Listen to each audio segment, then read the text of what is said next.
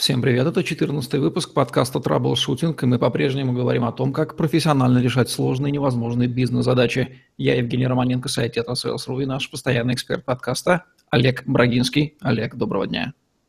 Добрый день, Евгений. Олег Брагинский, специалист номер один по траблшутингу в России и СНГ, гений эффективности по версии СМИ, основатель школы траблшутеров и директор бюро Брагинского, кандидат наук, доцент, автор двух учебников, восьми видеокурсов и более 600 статей – Работал в пяти государствах, руководил 190 проектами в 23 индустриях 46 стран. 20 лет проработал в компаниях Альфа Групп. Один из наиболее просматриваемых людей планеты – сети деловых контактов LinkedIn. Эффективная презентация – тема нашего сегодняшнего выпуска. И первый вопрос в догонку нашего недавнего подкаста по эффективному выступлению. А в чем же разница между презентацией и публичным выступлением, которым, скажем так, помогает не пустая стена? Мы в школе трэблшутеров делим э, навыки близкие следующим образом. Презентация – это как подготовить, собственно, файл. Выступление – это как его произнести. Риторика – это э, искусство написания речи, а ораторика – это э, способ донесения ее до аудитории. А презентация – это файл, обычно интерактивный, который используется при выступлении – он содержит тексты, картинки, графику. А, это может быть PowerPoint, что является стандартом для многих компаний, или Prezi. Это такой сервис, который делает объемные а, скачущие презентации. А, он чем хорош? Он хорош тем, что вам презентация может помогать делать выступление. Вот смотришь фильм, и если появляется какая-то мелодия, вдруг как будто бы картинка оживает картинка дополняет, насыщает, э, создает третье измерение. Вот так и презентация. Она дополняет выступление и создает некий задник, некую декорацию. Окей, да, следующие вопросы буду задавать с акцентом, с пониманием, что мы говорим именно о файле. Это очень хорошо. Каковы бывают цели презентации? Цели презентации может быть сколько угодно. Может быть представить человека, событие, мероприятие, проект, продукт, услугу, промышленный образец, формулу. Их невероятное количество. Но главная цель презентации а, – это сделать так, чтобы публика или аудитория, которая вас слышит, сделала что-то, к чему вы ей призываете. Одна из классических ошибок – это когда презентация просто рассказывает. В ней есть некие слайды, которые просто излагают а, попунктно некую информацию. Очень важен призыв – очень важно, чтобы вы сказали, а для чего вы это делаете? Не просто рассказать, а объяснили, что данная презентация нужна для того, чтобы был или такой проект решения, или вот э, чтобы слушатели сделали выбор, или для того, чтобы они с чем-то определились. Но главное – это повлиять на слушателей а, в ходе доклада. Влияет ли каким-либо образом цель презентации на ее содержание? Да, конечно. А, когда делается презентация, обычно она делится на логику, на, на эмоции, и эмоциям отдается большая часть времени, процентов 65. Почему? Потому что, как я сказал уже, главная задача презентации – это все-таки воздействовать.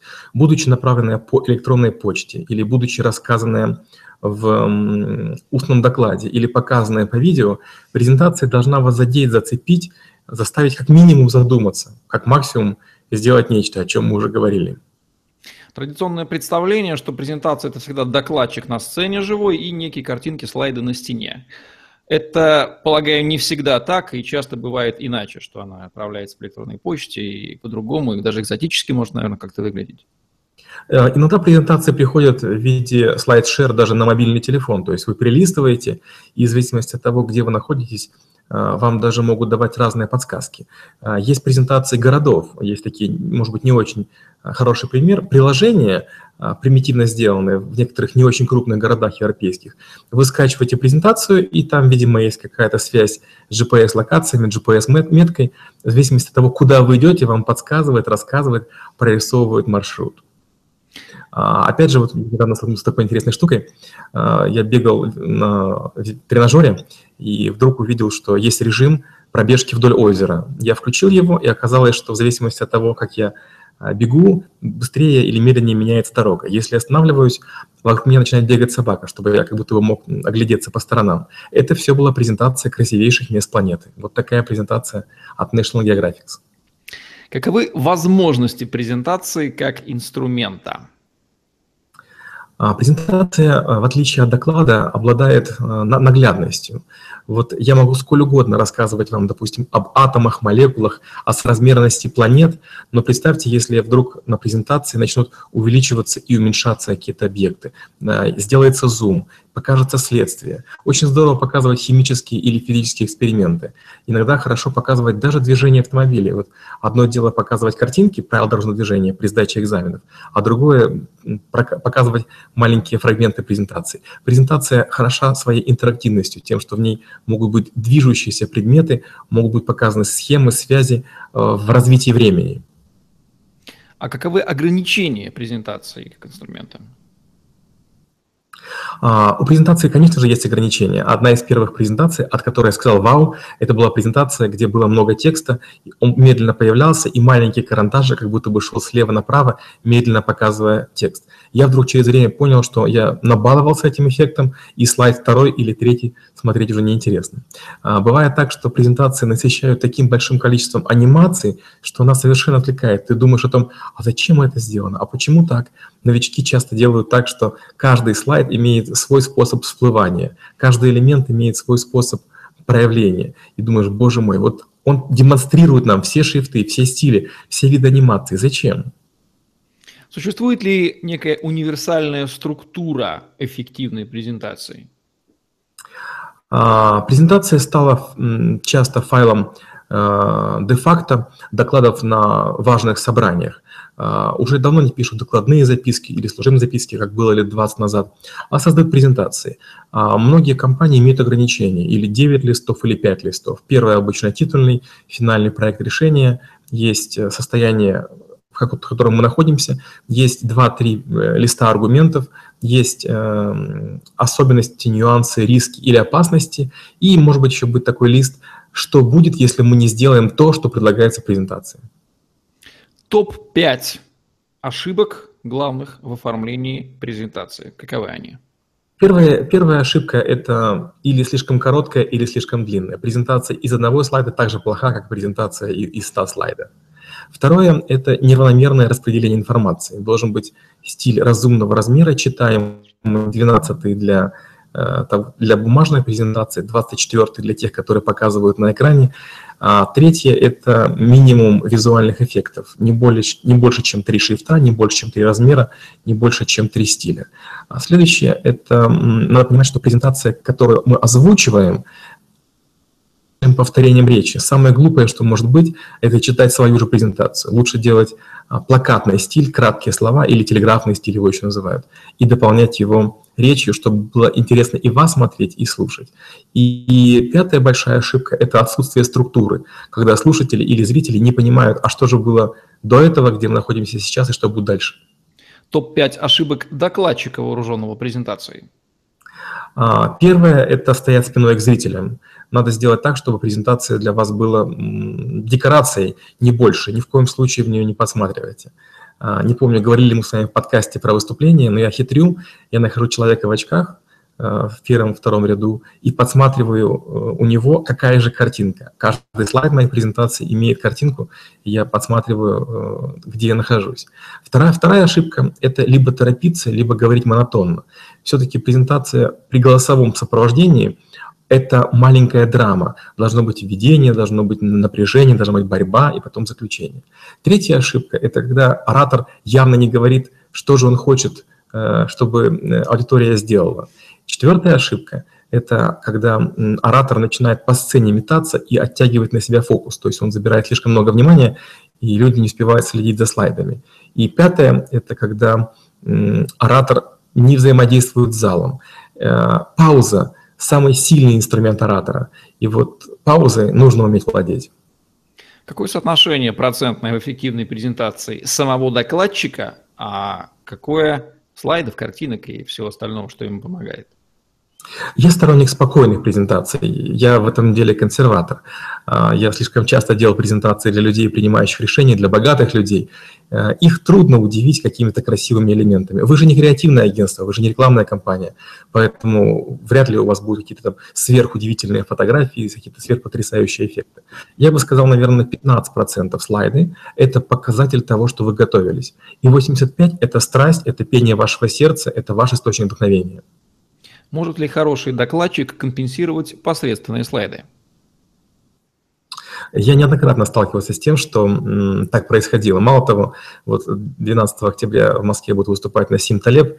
Я был на его выступлении в Сколково. Вдруг презентация остановилась, он сказал, я не могу говорить без презентации. Это было немножко странно. Но я видел много раз такое, что люди говорили, а вот э, есть следующий слайд, а его, оказывается, нет. Он пропущен. Не последняя версия презентации. И тогда люди начинали выступать, э, откладывая презентацию, и аудитория им хлопала, понимая, что это как будто бы во время того, как певец поет, у него выключили музыку. Был такой случай, когда один из ораторов на моей памяти, приехав в Грецию, выступая перед большим залом, сказал, похоже, моя презентация где-то затерялась в багаже, которые не доставлены, поэтому вы закройте глаза, я буду рисовать вам слайды прямо, прямо в вашем сознании. Это было интересно, это было необычно, это было потрясающе. А могут ли отличные слайды компенсировать посредственного докладчика? К сожалению, нет. А, к сожалению, э, всегда искусство делится на две части. Домашняя заготовка и импровизация. Ваша речь, как бы то ни было, ваше выступление – это всегда импровизация. А презентация – все-таки консервы. А, если вы слишком плохо выступаете на фоне блестящих слайдов, блестящие слайды вас топят еще сильнее. Это как какие-то свинцовые или бетонные чушки, привязанные к вам а, к ногам, вы быстрее тонете. То есть э, слишком сильно видна разница между картинками, на фоне которых выступаете, и вашей блеклостью. Выше уже проскальзывала реплика, тем не менее повторим. А какое соотношение логики и эмоций в эффективной презентации должно быть? Многие, особенно умные люди, аналитики, они утверждают некие фразы, они высказывают предложения, они надеются, что слушатель будет следить за их речью. Для многих выступающих а, вот презентация, которую они озвучивают сегодня, это единственное или самое важное, что есть сегодня в течение дня. А для многих слушателей, скажем, на конференциях, направлениях, среди директоров, они за день или там за 12 часов смотрят таких презентаций 30. И, честно говоря, им было бы очень здорово, если бы говорили буквально там 5-6 слов и ближе подходили к сути. А каждый пытается растекаться мыслью по дереву, каждый старается показать свою деликатность, тактичность и знание подхода презентации. Подготовка презентации. В каких случаях докладчику лучше самому этим заниматься, а в каких это можно безболезненно поручить третьим лицам? Я еще не видел людей, которые э, не готовили себе презентацию и потом выступали с ней удачно. На крупных конференциях, когда я выступал в Лас-Вегасе и таких, знаете, других э, серьезных конференциях, где-то 12 залов и более, всегда э, по итогам конференции люди заполняют э, анкету не менее чем из 10 вопросов. Вот несколько из них – это соответствует ли тема заявленному докладу, соответствует ли стиль изложения там, той теме, которая была заявлена. Поэтому, ну, скорее всего, нужно быть, быть а, в, в потоке. А, вы можете делать черновики слайдов, вы можете не делать их э, идеальными, но вы должны понимать, почему на своем месте, почему такая очередность, почему такой фактаж подобран, а почему такие картинки. Иначе бывает так, что люди видят какую-то презентацию, удивляются, что она нарисована, и начинают говорить, ну вот готовил мой помощник, а я вам расскажу нечто другое. И сразу думаешь, э, понятно. Мало того, что помощник молодец, так ты еще и показал, что ты не молодец. То есть ты, ты сливаешь своего помощника, и ты не готовился говорить именно для этого зала, для этой аудитории. В чем разница происходящего во время презентации самим докладчиком и аудиторией, которая на все это смотрит?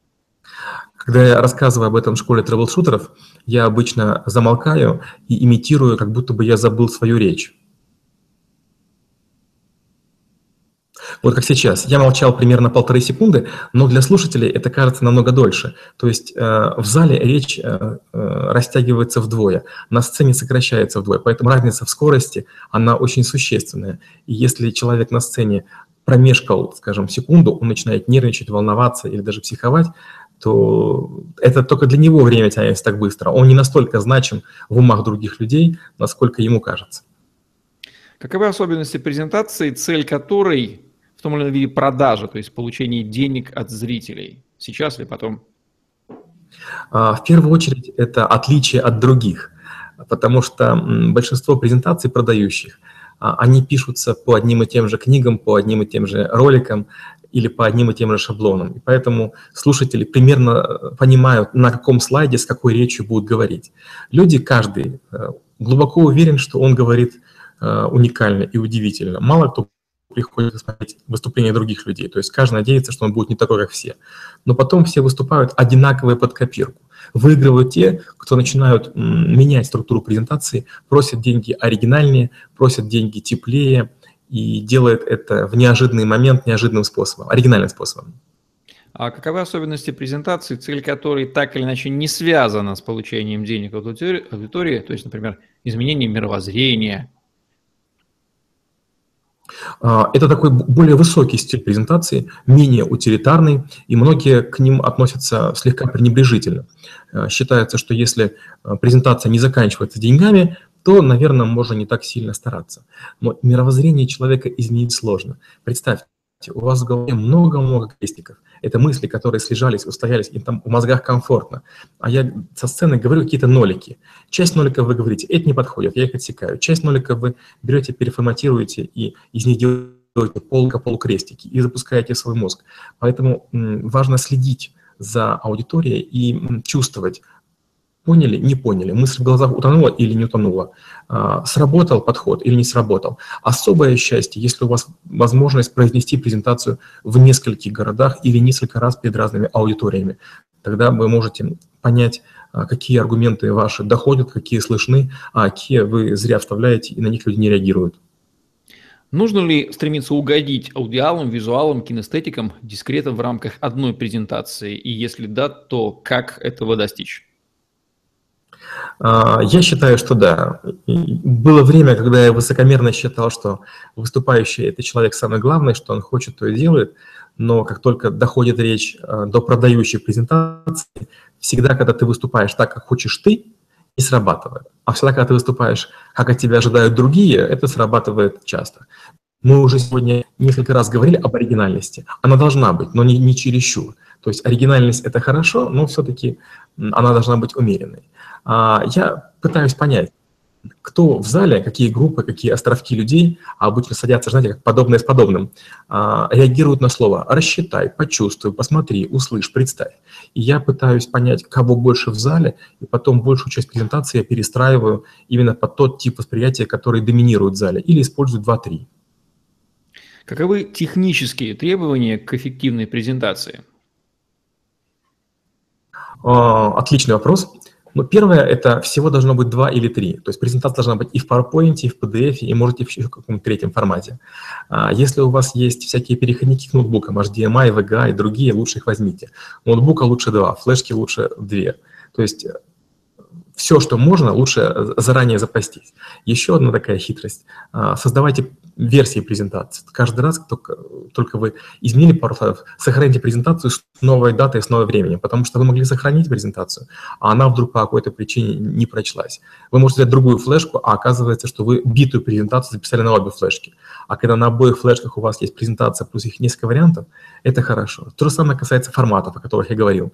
Кто-то не умеет проигрывать формат PPT, кто-то не имеет PDF, кто-то не умеет проигрывать EPUB. То есть вы должны быть готовы рассказывать с планшета, с ноутбука или с настольного компьютера. Вопрос прямо в тему. А как, собственно, измерить эффективность презентации? Ну вот один из моих подходов, один из моих принципов, если чего-то нельзя измерить, значит лучше вообще этим не заниматься.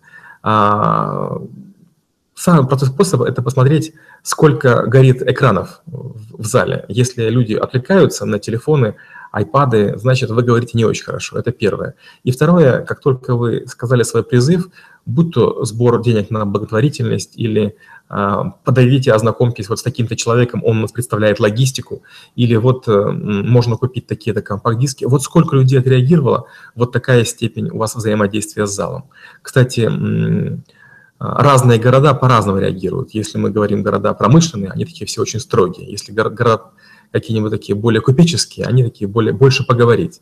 И вот иногда можно ошибиться, забыть тип города и думаешь, боже мой, меня так хорошо встретили. А потом оказывается, что продаж нет, лидов нет и посещений сайта нет.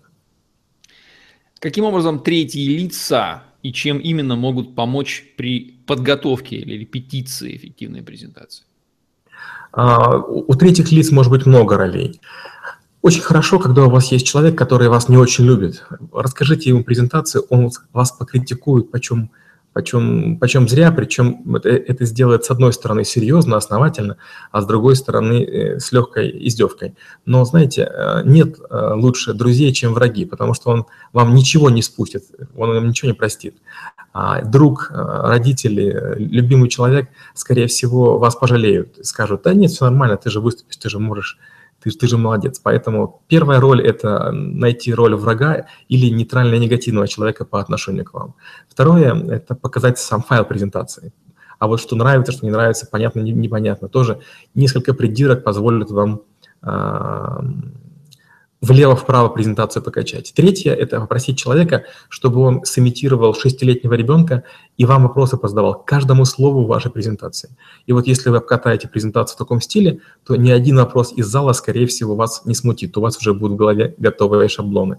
Ну и последнее, вас могут записать на смартфон или на, на фотоаппарат, еще на какое-то устройство, для того, чтобы потом показать ваши паразитные движения, а, показать паразитные звуки – и где у вас будет рассогласование того, что вы говорите, с тем, что вы показываете своим телом.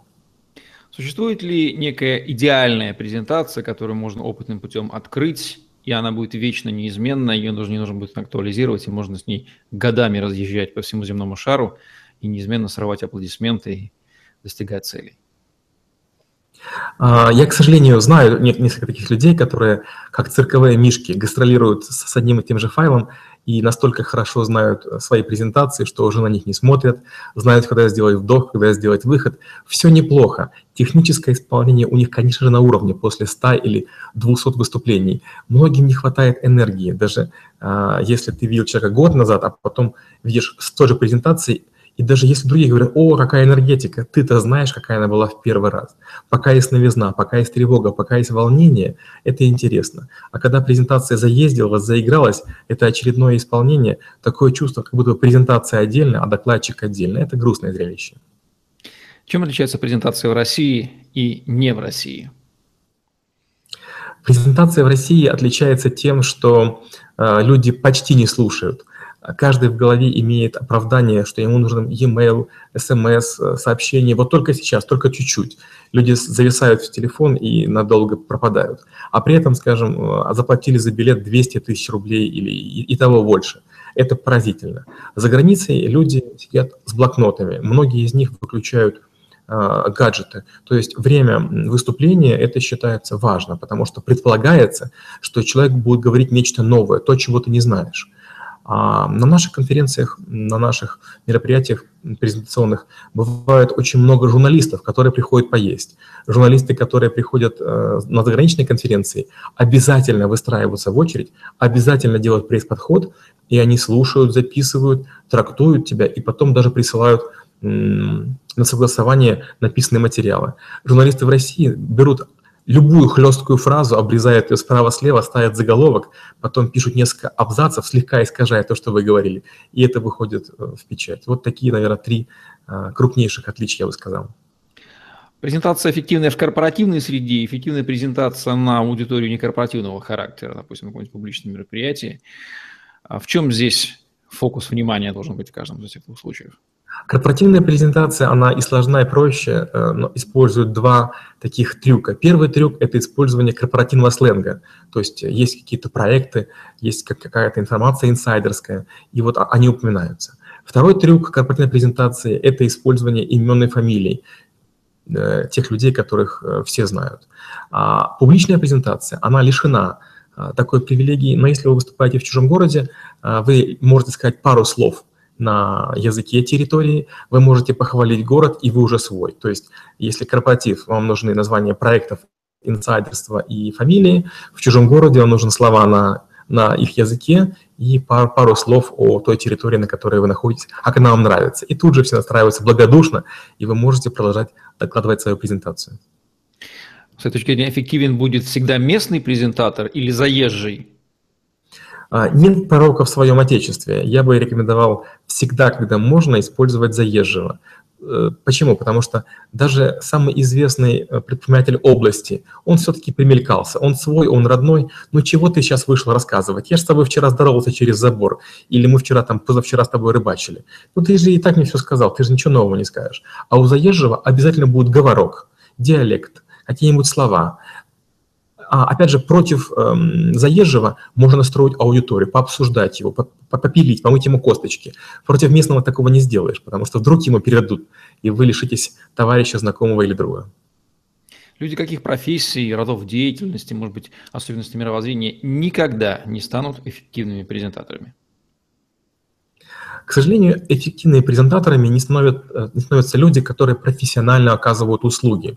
Плохие презентаторы часто музыканты. Они прекрасно играют, но презентацию делают не очень хорошо.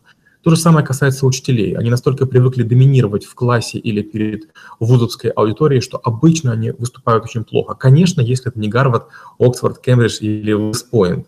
И, наверное, я бы сказал, врачи. Врачи тоже в своей массе не очень хорошие презентаторы. Они настолько привыкли быть авторитарными, что есть только одно мнение, работать с пациентом один на один, что на аудитории они выглядят странно, блекло и деспотично. Три железобетонные рекомендации под финал по созданию действительно эффективной презентации от Олега Брагинского. Первое – это напишите речь с конспектом ключевых слов и, и имейте запасной план. Досрочно закончить презентацию или немножко протянуть. Все зависит от того, как вас попросят презентаторы. Второе – это сами готовьте слайды, думайте над каждым словом, ни в коем случае их не повторяйте, говорите все своим своим языком, чтобы было две линии изложения. Одна, которая на слайдах, и вторая, которую говорите вы. И третье, не стесняйтесь включать актерское мастерство. Держите паузы, играйте образ и помните, что у вас есть суперцель. Вы хотите, чтобы аудитория что-нибудь сделала, закончив вас слушать. У меня больше нет вопросов. Есть ли что-то, что нужно добавить к вышесказанному? Вы, как всегда, исчерпывающие. Спасибо. Ну что же, будем завершать наш сегодняшний выпуск подкаста «Траблшутинг», где мы говорим о том, как профессионально решать сложные, невозможные бизнес-задачи. С вами были Олег Брагинский и Евгений Романенко. Лайк, комментарий, смотрите нас на Tetrasales.ru в Ютубе и Podster е. По хэштегу Tetrasales находите материалы в интернете. На сегодня все. Всем отличного дня. Оставайтесь с нами. До новых встреч. Всем пока-пока. Спасибо и до встречи через неделю.